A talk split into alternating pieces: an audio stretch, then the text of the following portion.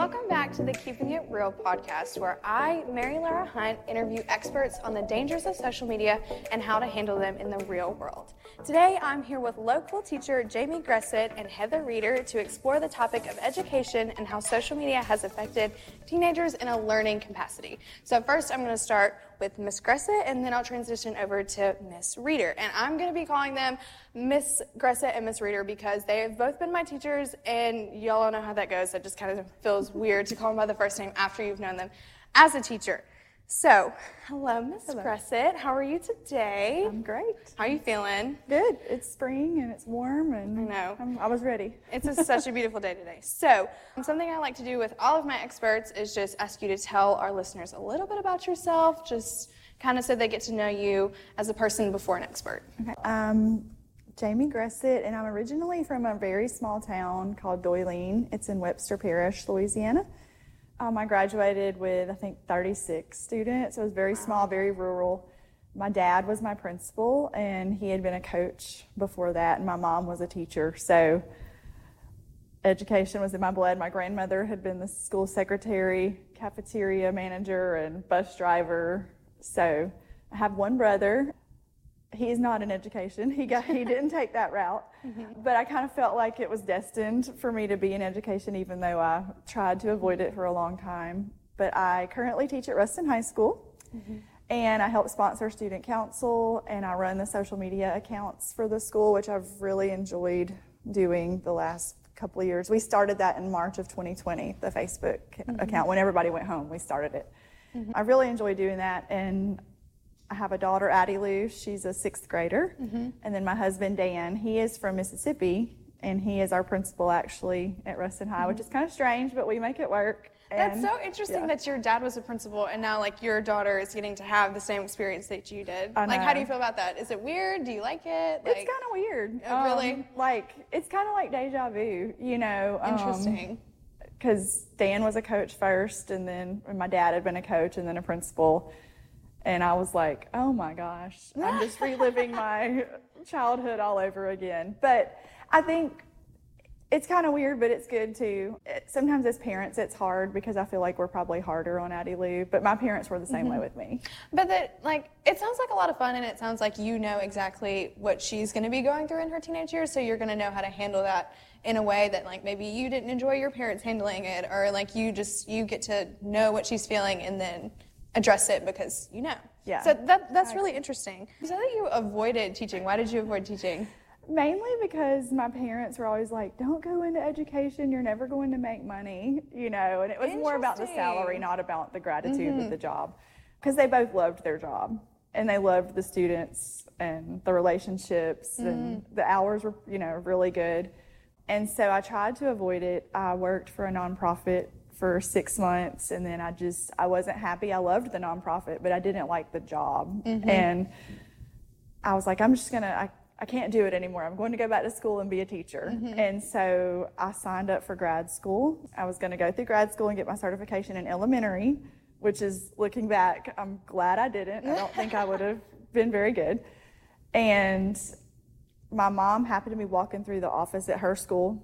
They had had a teacher resign, and the principal was desperate and he was like, Does anyone know anybody with an English background that I can just hire? And my mom said, My daughter. And I was oh, up that's in Fayetteville. Arkansas visiting a friend and got a call and I'm like, sure, I'll go teach. and so I walked in the classroom with no experience and 21 years later, here I am. That's so cool. so I know personally, I am well aware that my gift is not teaching. I just, I don't think I could handle being a teacher. But how did you know like that, like that is your passion? That is, I know that's what I want to do. I can't do anything else. What made you decide that? I think being able to like connect with the students um, when I first started teaching, just being able to, I don't know that the teaching was that great. Like I always want to go back to old students and say, let me reteach you that because I didn't do a very good job. Like I feel more confident in the teaching aspect of it now, but mm-hmm. I feel like the relationship part has been there. And I think just seeing kids succeed and then like when they go beyond your class and seeing them be successful, mm-hmm. I think that is kind of the kind of sealed the deal. Like I knew, Yeah. you know, that's what I was. So you just doing. really enjoy the relational aspect. Yeah. no, I totally get that. But something I've always wondered is like, how do you spend all day in a classroom full of teenagers and then go home and like still have gas left in the tank for your own teenager? Like, is that overwhelming? It is. Um, when I was when Addie Lou was a baby, Dan was still coaching baseball, and it was six nights a week, sometimes in the spring, and that was really hard. Fortunately, we have a good support system with parents and mm-hmm. my with our families, both of our families and friends that can help. But my dad never brought home like work drama, like after ball games or or school, and my mom didn't either. And so mm-hmm. I kind of and Dan never did that as a coach either. And so I try to remember like, okay, don't bring it home. So my answer is I go work out as soon as school ends, and mm-hmm. it's kind of like which my day is not terribly stressful. Like I have great classes, and I mean sometimes I'll be very. There are certain times of the year when we're very busy, and we've gotten very busy with Addie Lou being in sixth grade, that junior high. Oh, junior You know, where you're trying to figure out what activities you want to stick with, and so Oh, yeah. she's in this and this and this, and you feel like you're a hamster on a wheel Mm-hmm. driving to all these different things. So it's been really busy. It kind of reminds me of like when Dan was still coaching and she was a baby. But the one constant has been I just exercise. Like Mm. I go to work out right after school and it kind of gets the stress out. And then I'm like, okay, well, I can face whatever it is. And I can, I totally understand that. My brother's the exact same way. It's like his release. Mm-hmm. Like once he found that he was just like a much lighter, happier, more enjoyable person because he just got to like get all of that out. So obviously we're here to talk about social media, but before we start, I am wondering are you on social media yourself? Yes. Yes, you are. Okay. So have you seen, has that helped you understand your audience better? Like, has that been an aid to you being on social media, like being able to understand your students better? I think so. I I have Facebook, which is for old people, I know. um, I have Instagram, I have Snapchat, and I have TikTok. I don't make videos, but I watch videos. And I feel like just knowing like what's popular or trending helps kind of understand what's going on with the students, like what they think is popular or trending. It helps you know, you know, okay, well, these are things they could be dealing with. Mm-hmm. And a lot of, like, I feel like a lot of drama between teenagers stems from social media. And so just kind of being aware of how easily things can spread on social media and being on there has helped me mm-hmm. understand that. So I yeah, I know personally whenever I feel like a teacher is engaging online, it helps me be able to connect with them easier because mm-hmm. I feel like they're not acting like they're higher than a teenager and what they do online. And so like being able to engage with them in that aspect makes me more engaged with them in the classroom. Mm-hmm. So I was just wondering how that was seen from a teacher's perspective. You taught before cell phones and social media really like majorly took off, mm-hmm. correct? Mm-hmm. Okay. So I'm really wondering when was the switch from like not having social media, having social media? Like, was it gradual? I've asked a couple of experts this. Was it a gradual shift? Was it immediate, like, oh, wow, this is a new interesting thing that is going to have an effect on the classroom? And then, like, what did it look like? I think I think it was probably more gradual. I do think certain apps sort of exploded and it was like, whoa, it's here. I remember getting my first text message. I was teaching. Really? I lived in Minden and my friend Sean worked for Alltel, which is now Verizon. And this thing popped up on my phone, which was one of the old like Nokia phones, and you know, you're like this. And it said, This is a new thing. I'm sending you 10 free text messages. Because text messages used to be charged per message. Really? And I was like, oh my gosh, but it was fun. You know, like I loved mm-hmm. it. I don't enjoy talking on the telephone, so text messages were great for me. I will talk on the phone, but I don't like particularly like to catch up with somebody. I'd rather mm-hmm. either meet in person or like text. Mm-hmm. And then I, you know, things started evolving. I remember it was a few years later there was an, an app or it was a blog called Xanga. And it was I've never heard of it was an online blog. And it was kind of like a diary and students would make these things. Well, it created drama because they were putting their whole lives out there. and I I can bet. remember some drama like at the school that I was at at the time. And then MySpace came along and which MySpace is hilarious. I feel like I've heard of that, but I uh-huh. don't actually know what it is. Yeah. It was kind of a blog, like a personal blog, and you posted pictures. Mm-hmm. And then Facebook came along, but Facebook, you had to go be enrolled in a college. And like it was associated with your college, and you couldn't have it. And I could have one because I was in grad school at Tech. But then Facebook went public, and everyone got, the college people got mad because it was like their own thing. and then from there, you know, all these other other things Instagram, Snapchat, Twitter, mm-hmm. WhatsApp, you know, all the things that are out there now. And I feel like when Instagram and Snapchat and Twitter, it used to be Twitter. It was kind of gradual. I would say about 10 years ago, it was Twitter. Mm-hmm. And that was where the drama would be. Like, I can remember talking to students, like, you know, after school, I remember they were like, well, she subtweeted me. And I don't even know what that means. it's kind of like a snarky comment in reply to someone's tweet that they made. And I can remember um, Dan was an assistant principal then, and, and he would be like wading through tweets, you know, about people. And, and then it was Snapchat. And so I feel like with Twitter and Snapchat, and maybe even Instagram, it kind of like, it was gradual, but then it was like boom. Exploded in your face. Yes. Yeah. And I feel like just in the last, you know, five, six years that it's gotten Mm-hmm. it's gotten really big. So the main thing, like students were just like distressed about other students more than they ever had been before Yes. because of stuff online. Yes. Interesting.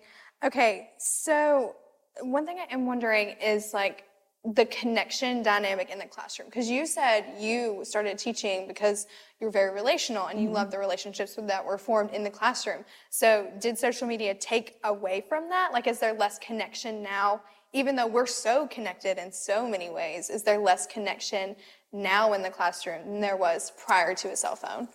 I think I still, I mean, I feel pretty connected to my students, but Mm-hmm. I could see how in certain settings, um, or maybe, like, I feel like um, my students are typically, like, I kind of have a good idea. I feel like I Mm-hmm. can kind of gauge their personalities, but I do, feel, and, and so I feel like most of the time it's not an issue for me, but I do notice that students are a little more hesitant to speak up. Like in class discussion, I have to like not force it on them in a bad way, but kind of set more guidelines like you are getting points for this, I'm keeping a tally. We're going to do certain things to like make you talk, you have to talk. You know, like I feel like they're a uh-huh. little more hesitant because maybe they're afraid someone's going to talk about them or mm-hmm. make a Snapchat about, can you believe what she said? So mm-hmm. I, I personally try to make the class like a comfortable, like I, hopefully it's my goal. Like I hope students think that my class is a comfortable place where mm-hmm. when we're reading a literary text or something, they can share their opinion about it and not be judged.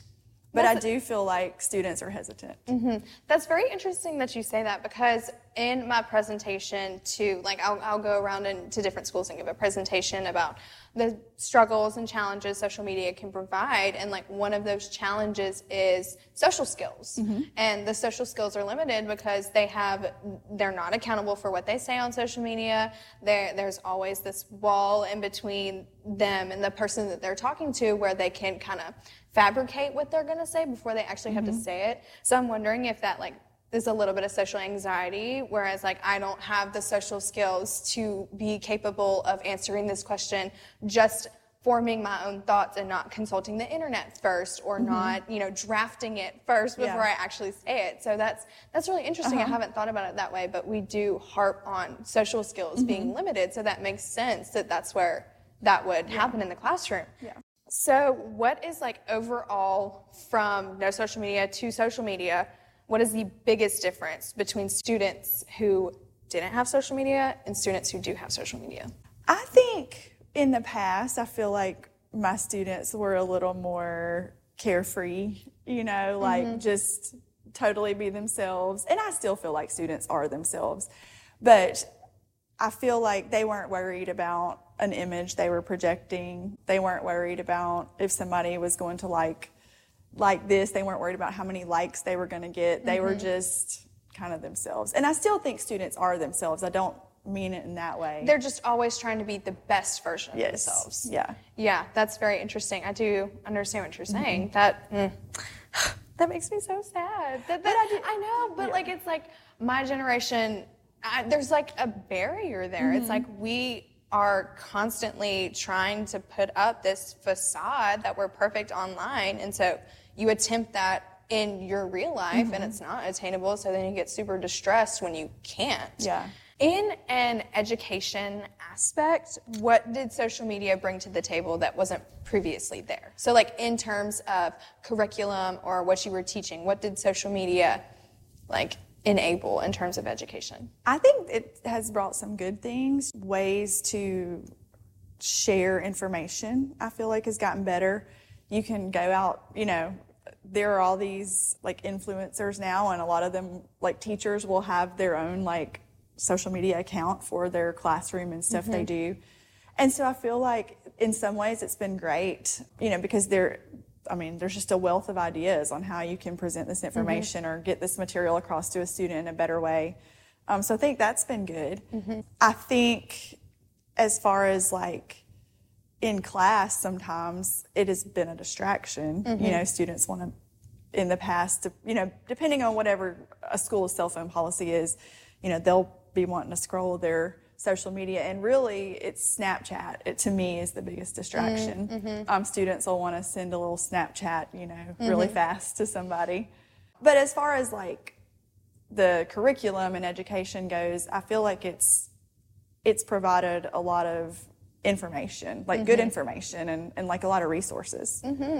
Yes, because we've talked about multiple times on this podcast. This podcast is not about me being like social media is bad. Like everybody should get rid of social media and it should not be a thing in any profession. No, that's not what this is. So I love that. I love it when people do bring up the mm-hmm. positive side of social media because I feel like we a lot of times can get very discouraged about this mm-hmm. generation because we are so present on social media and we don't look at the positive things that it brings to the table. And I think as a person, like looking back, I mean, I just think things like, gosh, if I could have been in high school when social media was there, like think of all the opportunities I mm-hmm. might have known about that I didn't know about. I mean, email was a big thing. You know, when I got to college, it was like, oh, you get an email address. Mm-hmm. That was a big deal. It was you couldn't just find all this stuff out there. So mm-hmm. I mean, there are a lot of good things about it.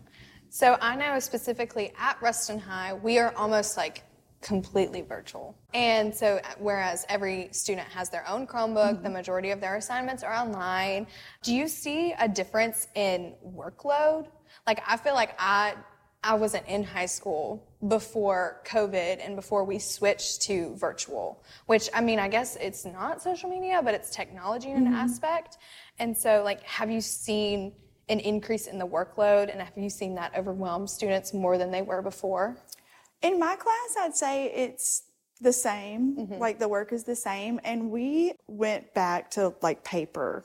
Like I give the mm-hmm. students the option if if you want, you know, to do this assignment online in Google Classroom, I'll assign it to you specifically. But we went back to paper in English because we just found that like drafting your essays and mm-hmm. setting up all the assignments leading up to an essay, students were just doing better work when they had something to touch and like when they were on paper, like handwriting it. Now, all of our essays, I will say, it has made essay writing on the teacher's end a lot easier, the grading end, because mm. it is, you know, we can put it in Google Classroom and you can grade it, like put your rubric in there and you're clicking and you can make comments that don't- mm-hmm. don't take you a long time to handwrite.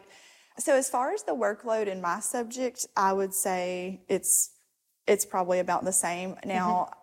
I've I have residents, um, resident teachers, and I feel like sometimes their workload on their college classes is a lot because it's all like a lot of their classes are totally online, mm-hmm. and I feel like sometimes you get assigned. And I've taken online classes before, and I mm-hmm. feel like it's a heavy workload in an online class. It's a mm-hmm. lot of paperwork. Well, and just like from my thought process, I'm like, okay, well, if we're doing all this virtual work, it's easier to grade, it's faster to mm-hmm. grade, so teachers are going to assign more. Like, is is that true? Like, since it's easier, easily accessible, easily graded. Like, I mean, you turn in a like a Google form, and bam, it's mm-hmm. graded the second that you turn it in. So, like, that's where the question of the workload came in for me. In my class, I would say no, but for us, we kind of have the same like it's all about the pacing and like building up to that skill in English. So mm-hmm. my workload is has to me been the same or maybe even a little less because like we've kind of slowed down and like gone a little deeper into more assignments. Interesting. Well, I am so thankful that we've been able to have you on today. I think we're gonna switch to Miss Reeder now, but thank you so much for You're your welcome. time. It's such an I interesting honored. I've never done it, so, done this kind of thing, so it was great. Well, I love that you are willing and open to come and try a podcast. It was good. Mm-hmm. So now I am back with Heather Reeder, and she's actually currently one of my teachers. So I, I will also be referring to her as Miss Reeder because I, I just can't say uh, Heather. It just it just doesn't work. You- students, you know what I mean. So um, I'm gonna kind of ask you the same things that I asked Miss Gressett. Just get help our listeners get to know you as a person before a teacher. So just tell me a little bit about yourself. Okay, so my name is Heather Reeder, and I am a history teacher, American history teacher, and it's my 22nd year of teaching. And I'm actually born and raised in Ruston, so this is this is home for me. Um, I'm married, and my husband is also a teacher and a football coach at Ruston High, and I have a senior daughter, Hannah, and I have a 10 year old son named Hunter. So. I mean, Ruston's home for me. So this is just it's it's where I love I love to travel, but I mm-hmm. love I love home for sure. Y'all, these two women that I'm interviewing today are the power couples of Ruston High. Oh my gosh. It's so funny and I love it. It's one of my favorite Maybe things. Dan and Chad should be on an episode. I feel like there we go. Oh, it's so The dad's perspectives Yes. on, on social media. Because Miss Gressett is married to the principal, and then Miss Reeder is married to the football coach, and like Miss Reeder and Mr. Reeder have like classrooms right next to each other, and he pops into her class like all the time, and it's it's so funny. We're yes, these are the power couples of Ruston High, if any of y'all were wondering. So, in your class, you talk a lot about the traditions of Ruston mm-hmm. High. And I know that means a lot to you. It means Yes. a lot to me too. I've had family here for generations, and mm-hmm. I grew up listening to all kinds of stories about the super fun and like very community oriented traditions of Ruston mm-hmm. High. How have you seen social media affect those traditions? Okay, that's a different. great question.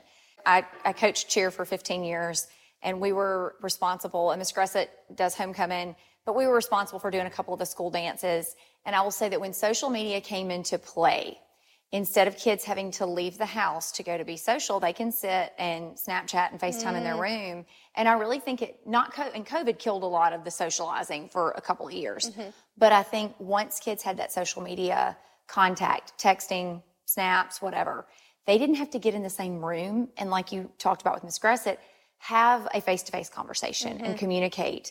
And I think that that's that's hindered kids. They don't really know how to communicate to one another. And y'all sit in groups in my classroom and I just rearranged your seating. So you would talk to people you don't normally talk to. Mm-hmm. And I think social media eliminated some of that socializing in person that we used to have at Ruston High School mm-hmm. with dances and pep rallies and events because you don't you don't have to go anywhere to meet people. You can just sit in your room and mm-hmm. lay in your bed and FaceTime or whatever you want to do. No, I totally understand, and I think there's a lot more social anxiety Yes. surrounding those type of like big events because it's like, how am I going to talk to people? Because you have to post phone? too. You're, Oh, There's that expectation of Don't even get me Started. I'm going to go to prom, but I've got to have X number of pictures and make sure my dress doesn't match somebody else's. And so I think that's that's something too. It creates a whole nother level of Mm-hmm. anxiety. But I do. I, we have lost some traditions, I think, and that's because kids have other options as far as socialization. For sure. And like back to the posting thing, I know, and I've been guilty of this. If I don't get the pictures that I want, or if I don't, I'm not as photogenic as I want to be that day, it ruins the rest of my night. And it then I don't have shouldn't. It should time. just be hang out with your friends, enjoy that high school experience because you're not going to get it back. I know. When I first started teaching at Ruston High School, girls would share dresses for dances Mm-hmm. and it never mattered. Like, oh, you wore this to homecoming, I'm going to wear it to Pep at Formal. But with social media, they won't because it's somebody else's dress and it's in a picture. And so I, I've, I've seen a lot of that, and that's really sad to me because of the loss of what I think are school traditions and things that my parents did and I did in high school. So definitely, I think we've we've seen some changes with mm-hmm. in-person socialization. Yeah. Okay, so I've heard a lot of things about certain apps like limiting or cutting down teenagers' attention span. So like TikTok, YouTube mm-hmm. Shorts, because we're used to getting that like spike of Yes. dopamine and then it just like bottoms out and like we we're just like searching for it all the time. So like that can cause us to have way shorter attention spans in the classroom. So like have you is that true for you? Have you seen that? I would say since cell phones first got introduced, and like Miss Gressett, I remember when getting a, a text and like, what is this? And it's going to be 25 cents a text or whatever it was. Mm-hmm. Definitely, I think attention spans are shorter because kids have their phones, own them, even if they're in a pack, you know, their belt bag or they're in their pocket, it buzzes and all of a sudden they're distracted. Even if it's for just a half second, that's distraction in the middle of a test or in the middle of a mm-hmm. lesson. And I think I think that's made a difference. I think we've had to retrain kids in, and I like that our policy is a no phone policy. I know some mm-hmm. people find that very controversial, but it makes it easier as a teacher to try to get your kids engaged and to stay focused because mm-hmm. it is and, and I mean, you know, if you've got your Apple Watch on, I mean, mine will buzz or my phone will buzz sitting on my desk. And even for me as an adult, it's that, oh, what, wonder what that was. Do I need to check that? Mm-hmm. So yes, I definitely think it's a distraction and kids look for that. Those, those likes and they get a buzz or, ooh, I got a snap. I got to go check it. So I mm-hmm. definitely think it's changed the attention spans. I will say this though, we had a pretty liberal phone policy for a few years and then we backtracked a whole lot and there was a lot of you know, gnashing and wailing of teeth and whatever you say, but it's been better for the classroom. I really, I really think it's been better for the classroom. Um, at the end of last year, mm, about middle of maybe January 2022, I started having kids turn in their phones to a hanging pocket chart every day because I got tired of trying to see if they were texting in their pocket, you know, in their in their lap or they were in their purse texting. And within a week, it made a huge difference. They whined and complained for a few days, but every day when they came in and put it up, it was a whole new world. They were paying attention to each other. They were paying attention to the lesson in class way better than they had been before. So yeah, it makes a I- difference. And I feel like that's like training for the real world. Because like it is in too. the real world, you're going to have to understand like how to ignore your phone Mm-hmm. in order to get stuff done. And so I think that's good training of being able to know your phone is there. It's there. It's not going anywhere. Mm-hmm. And being able to ignore it. Personally, I do like it when teachers are stricter about putting up our phones because it eliminates the like stress of other kids being on it too. Mm-hmm. Because that was a big thing that actually a lot of teenagers were happy about because the phone policy was so not liberal anymore. That meant that nobody was going to be on their Exactly. phone. So like the pressure of missing a text or a Snapchat or an Instagram notification wasn't there because you were living in the comfort of well nobody's going to be on their phone. So we're all going to be the same. Yeah. And I know we've had a couple of teachers at school do an experiment where they had kids turn their phones in, just lay them on the teacher desk, put them on do not disturb. And at the end of the hour, looked at how many notifications those kids got. Everything from Snapchat to a BeReal or whatever it was.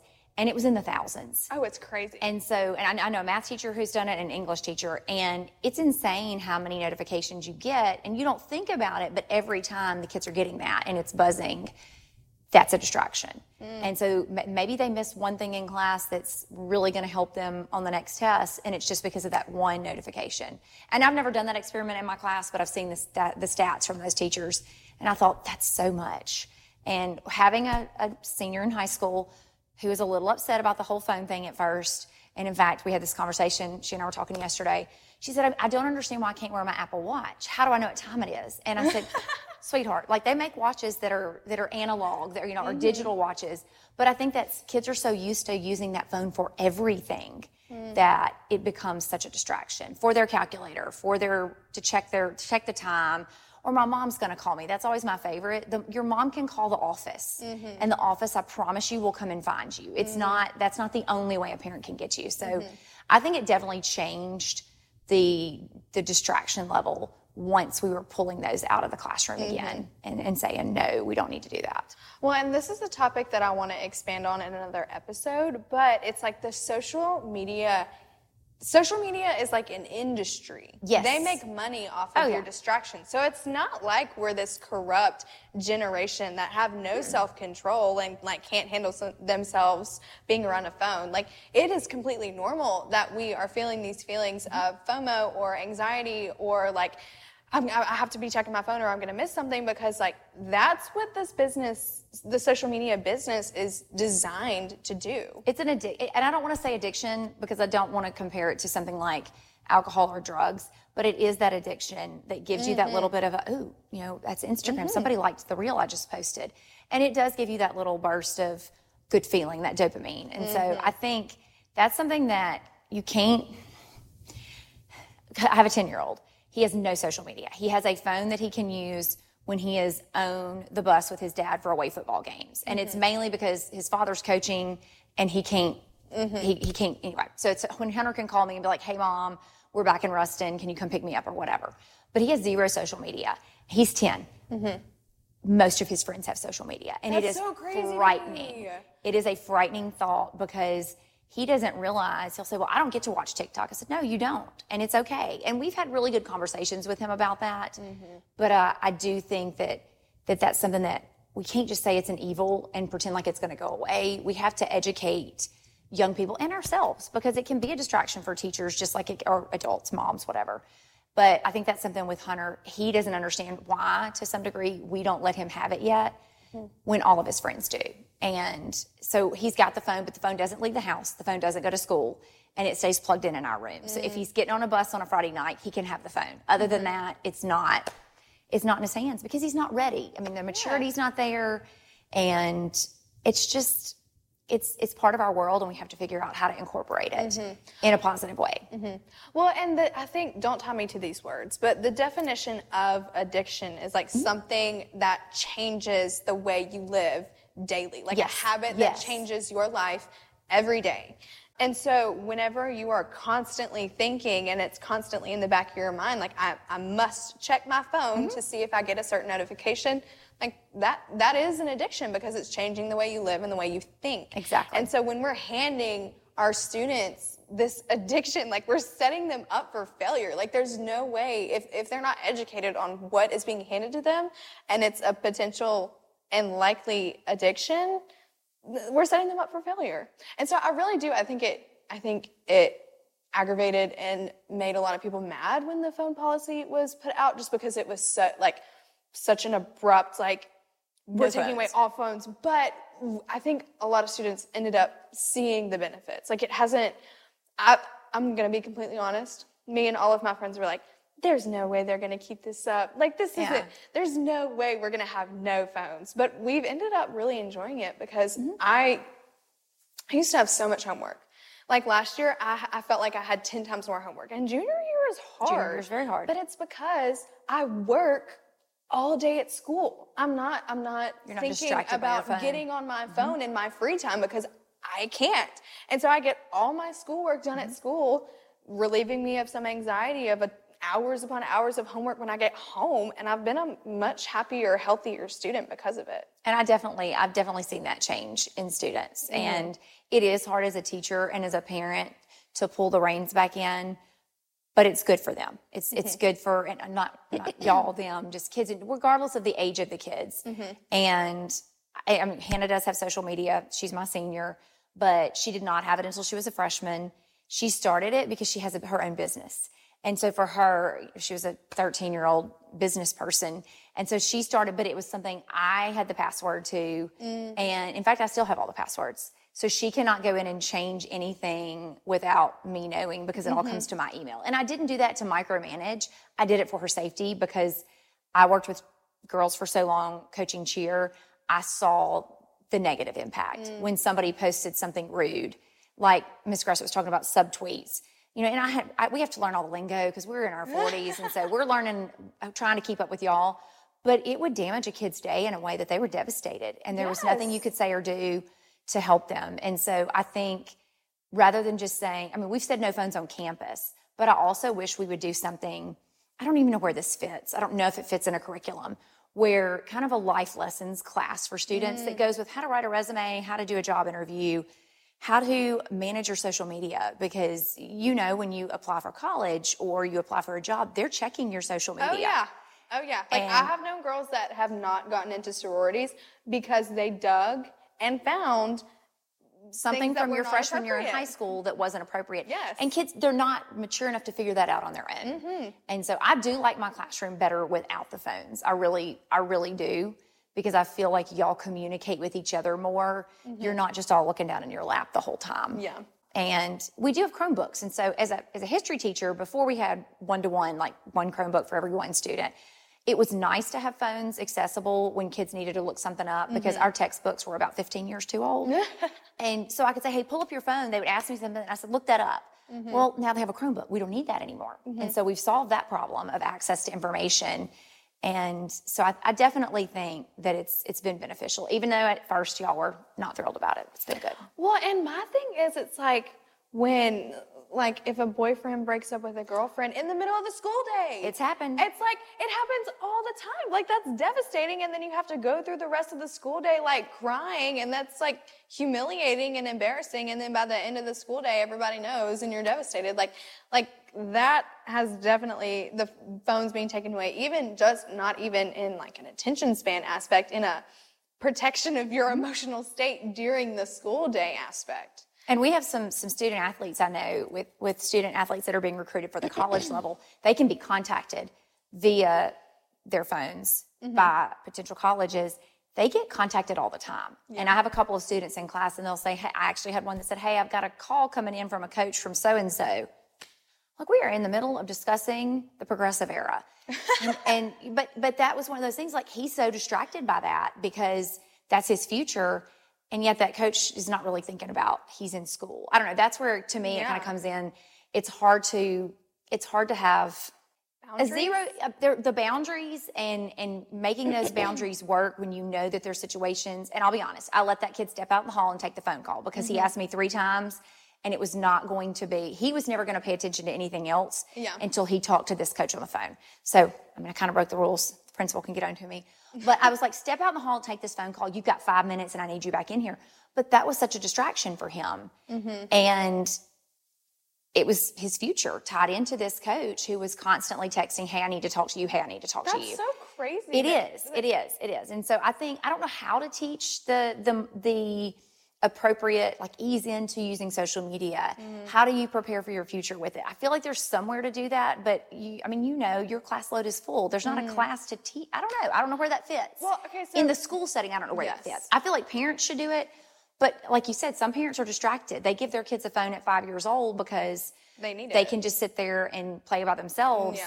And so when they get to be 15, then it's a real problem Mm-hmm. because the kids have never been taught how to use social media or how to use a phone. So it's it's something that I, I never know what the, the balance is. I don't know what the Mm-hmm. right boundaries are officially.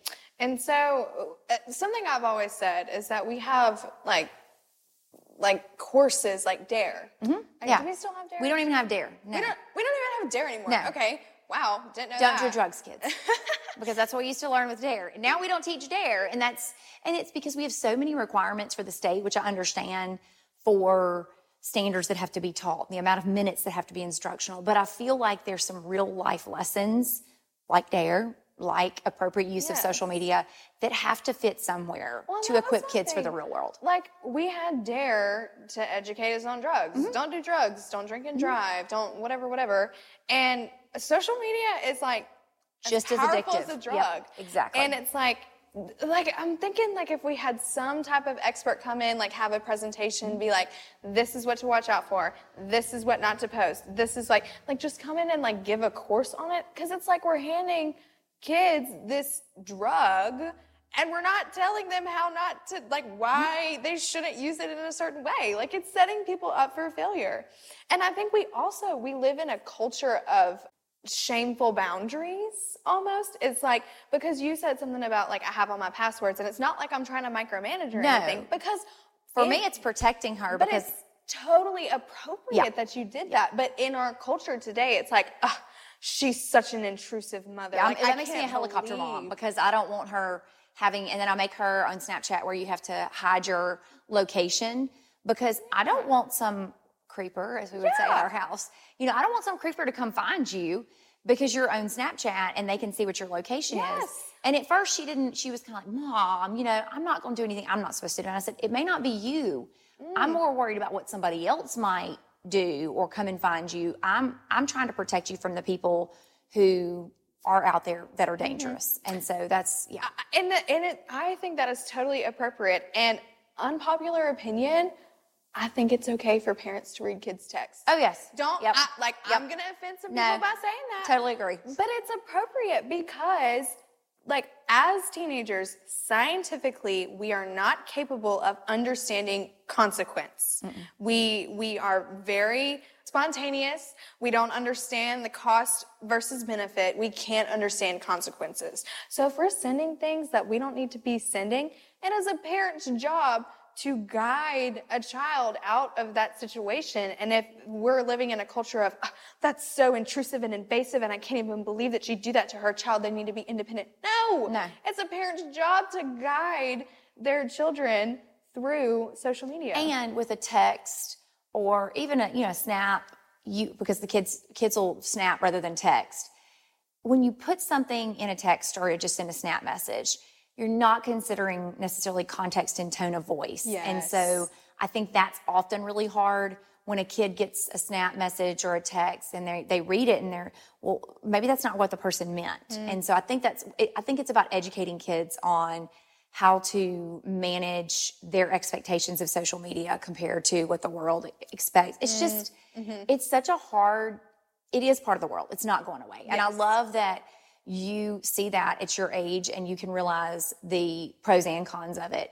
But I think we as the adults have to figure out where do we start with these kids at is it elementary school? Mm-hmm. Is it middle school? Helping them learn to navigate this. Mm-hmm. Not just at home expecting parents to do it, but through the school process too. Mm-hmm. Because I mean, we talk to kids about everything else at school. We uh, if you're talking about bullying, if you're talking about making healthy eating choices or whatever it is, mm-hmm. how can we also incorporate this in our educational system mm. so that we're prepping kids for the real world? Because when they do go off to college or a job or the military, they need to have some of those those skills with them, just like balancing a checkbook and writing a resume. And I feel like navigating social media is is part of that real world to do list now. Certainly. I, I You don't get a agree. grade for it. It's not on the ACT. it's it's it it's not part of school performance score, but I feel like it's something that fits somewhere, and I just don't know where that fits. And I feel like that's kind of where our society has evolved in terms of school. It's not like I feel like we don't get taught like real world skills anymore. It's like, let's see how much information Mm-hmm. we can cram into your brain into these four years, and then you're just gonna have to figure out the rest by yourself. Mm-hmm. Like that that's that's how I feel about school. I don't know. How do you feel about that? I think, and I think that, and I know Miss Gressett and I, we're the same age, and so when we went through high school, we took, we didn't take the EOC. It was called some. I don't even think it had. A, I don't even know what the name of it was back then.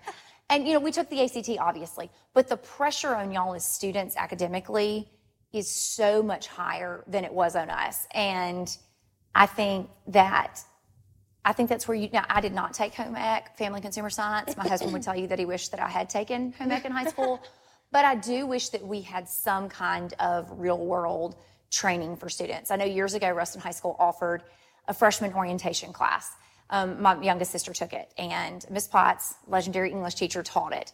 And it was a half credit. It went along with your health, so it was like a, your whole freshman Oh, year Oh, that's so smart. and they, That- they did yes. um, a resume writing. She taught them the traditions of Ruston High because it's Miss Potts. Ah. But that was the kind of class that you could work that into. But now with the required courses that our students need, there's not a lot of room for for electives like that. So I don't really know where that fits, but I wish it fits somewhere in high school. Maybe before high school, maybe middle school, because mm-hmm. that's where kids, mm-hmm. if you are waiting until eighth to get a phone, sixth and seventh grade may be the, the ideal mm-hmm. time for that.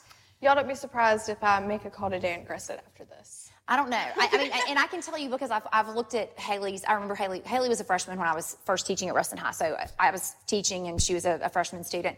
And I remember she'd come home and talk about what they were learning in freshman orientation. And a lot of colleges offer similar similar classes to that. Mm-hmm. But I just I remember her learning to write a resume, and they did mock job interviews. I never had that in high school. I never had that in college. That was just hmm. one of those things that you I don't know how we learned that. I'm not really sure. But I know there's so much pressure on y'all academically that there's not a lot of room. In my class, for example, with social studies, I can pull things in easily with current events. I could pull in issues with social media in the And classroom. you do. You're very good about that. Well, and I try to because for my class, we talk about a lot of dead people and things that happened a long time ago.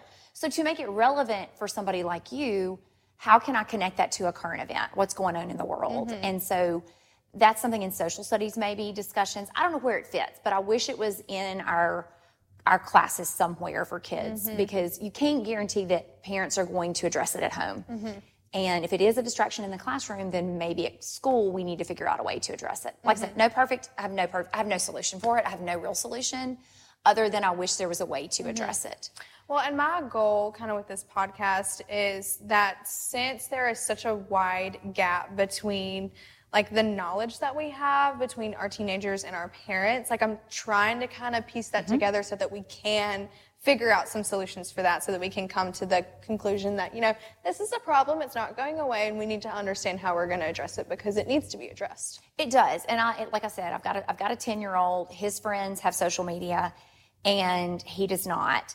And there have been a few times he's been sitting at a basketball game, hanging out with them, and he's come down because he is is honest. He's honest, Abe. I mean, he will tell you anything. He'll be like, "Mama, I left because they were watching this video and it was not appropriate." And Oh. I'm like, "Okay, well, good for you." But you know, mm-hmm. then on the flip side, there's going to come a time when he's embarrassed by it. You know, he's not going to want to walk away from it because he doesn't want to be picked on. So mm-hmm. I feel like it's just it, it's it's such a hard battle for y'all, and I would mm-hmm. I would not want to be in junior high or high school again.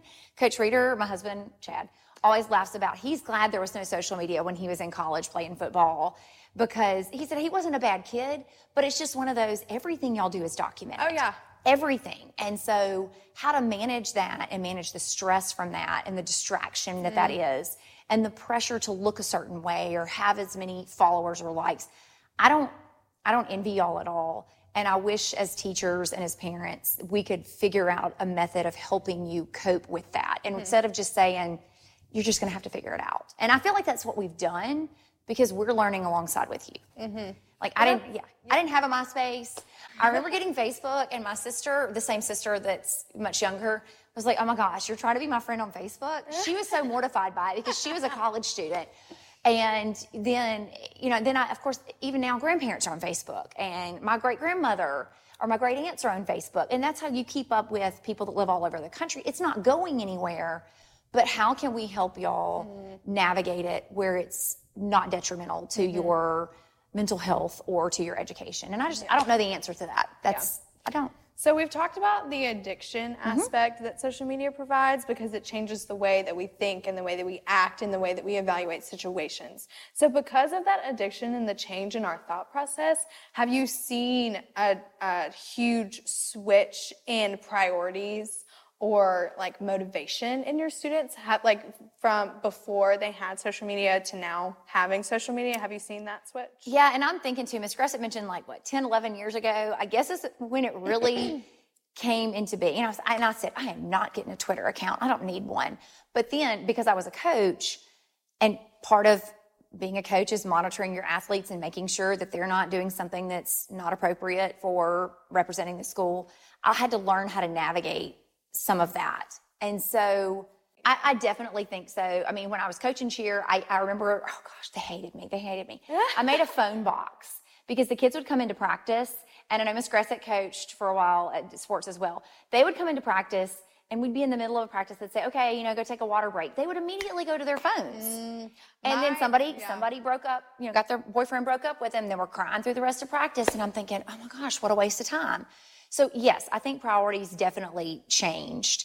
And so I think that's where I don't want to say zero access to social media or kids should never have phones until they're 18 years old. I know that's not reasonable, Mm-hmm. but I do think that there was a shift in priorities in the classroom so like for sure. Or as you know, even with athletics, like talking to kids that represent their school, student council, a band member, a kid in FBLA, they don't think about when they post something inappropriate. It's not so and so by name. It's hey, a kid from Ruston High. And mm. that's how it, it reflects on everybody. And so mm-hmm. their priorities are a little bit distorted and they're not realizing what they're doing is hurting not just maybe their team or not just maybe their family or classmates. It can taint their entire school's mm-hmm. reputation. And we see that on the news all the time. yes And so, yeah, but priorities definitely, definitely change. Less socializing in person. And that's what I missed because when I would coach cheer, we would ride home on the bus from, from football games. And that was always one of my, the kids always just sat and they enjoyed and we'd listen to the radio. Mm-hmm. But then phones came in and that's all they did was sit on their phone. Instead of talking to each other on the bus, which is. Oh my where gosh, they built their memories. point. Yeah. And Because I, in high school, that was, I was a Bearcat Belle and we would ride the bus home and you got to just hang out. and all of a sudden the bus ride was just everybody on their phone. And Stop. I haven't thought about that. it really was different. That makes me It really, it really was. Instead of instead of chatting with your whoever you're sitting with, or singing on the radio with Taylor Swift, and even Coach Reeder will tell you that the football players were the same way. Like they'd be listening to music on the way home from a game, and every boy on the bus would be sing, singing Taylor Swift. I will not name the football players; they are grown men now, but now they don't do that. So you've Mm-hmm. you've lost the priority of building friendships or building relationships Mm-hmm. that I think is a big part of high school. Well, now when it would, you couldn't even get that genuine like wanting to connect with people No. anymore because if you were to say, so like if I were to bring it up to my sponsor, be like, hey, like maybe we should connect and like put our phones away on the Mm-hmm. bus ride. If you made everybody put their phone away, like they'd just be pouting the whole time because they didn't have their. Phone. They would pout a little bit for a Yeah. little while, but then eventually they're going to, going to figure out that it's okay to Okay. talk to each other. And I love, uh, I mean, I, I love the the change in the attitude towards the kids because you know, I mean, you're going to have your little group within like your a Bearcat Belle. Mm-hmm. You got your little group of friends that you're friends with. They're your same class in school, or maybe you're in the same place on the kick, the kick line. So you're always talking to those girls.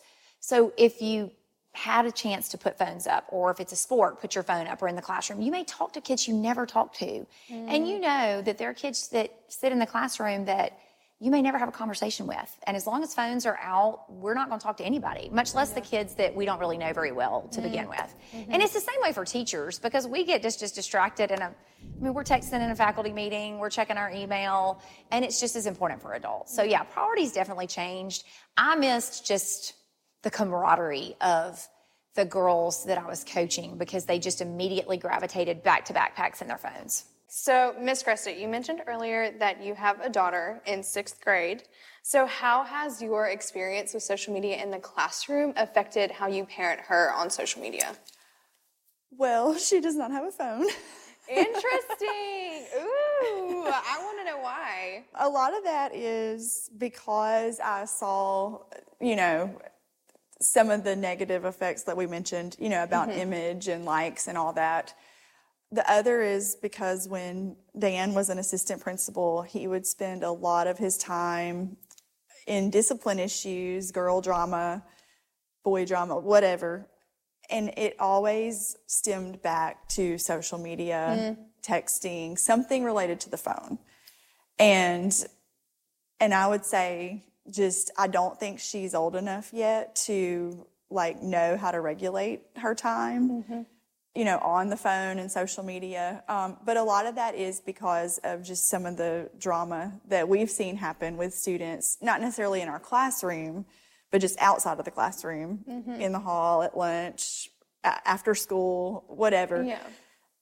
It's because of that. Like, um, I don't want her to experience that yet and not be equipped to, mm-hmm. to do that. So she'll, I don't know what age she'll get a phone. I mean, mm-hmm. when she drives, she'll be able to have mm-hmm. one. And she has an iPad and she has a little messenger app on her iPad that if if she needs to get in touch with us, then she can, like send us a message or send my mom a message and she can make a call like in an emergency or something from you know from her iPad. But the other night we were out to eat and four of her she had three of her friends with her and they were all at a separate table and the little three friends are all over this and they're taking pictures and Addie Lou's just sitting there.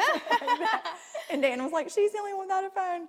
But I don't think we'll give in and get her one. And, and when she does, I think we'll be pretty selective about what social media she can have. And we'll, mm-hmm. I mean, we'll tell her why, you know, like, Yes. and I feel like monitor, we'll monitor her time on there, mm-hmm. hopefully.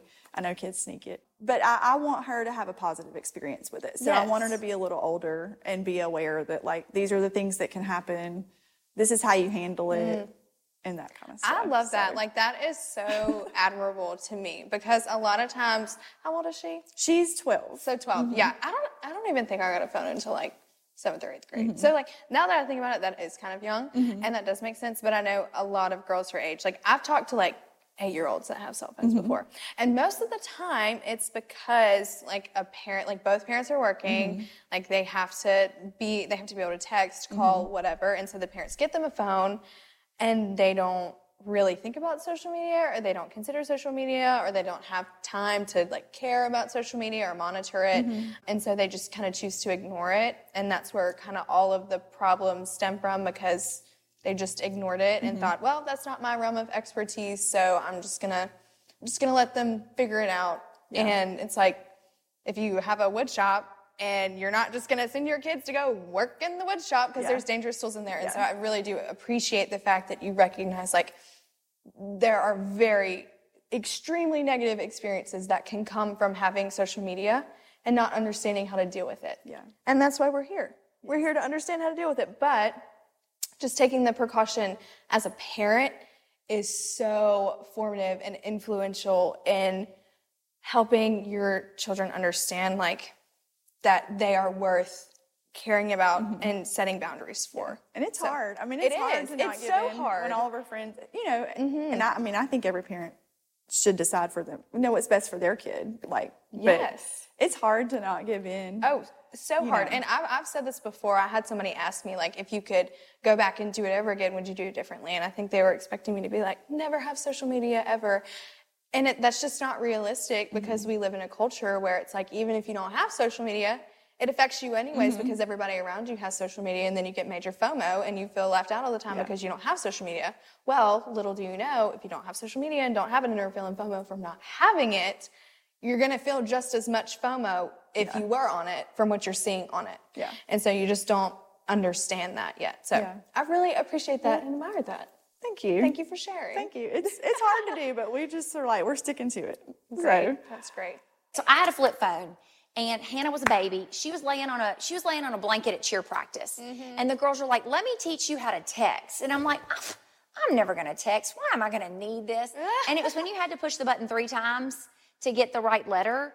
And I remember thinking, like, this is the dumbest, this is a waste of time.